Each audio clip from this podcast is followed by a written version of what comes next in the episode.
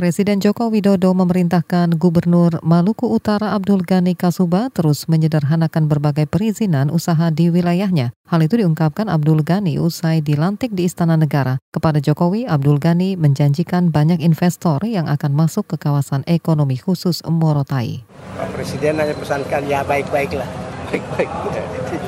Perhatikan rakyat baik-baik. Beliau punya pesan hanya harus perhatikan masyarakatnya, jangan disakiti dan jangan apa namanya diberdayakan lah yang baik, jangan diabaikan seperti itu. Dipermudah semua persoalan termasuk izin-izin dan lain-lain. Tidak boleh dipersulit.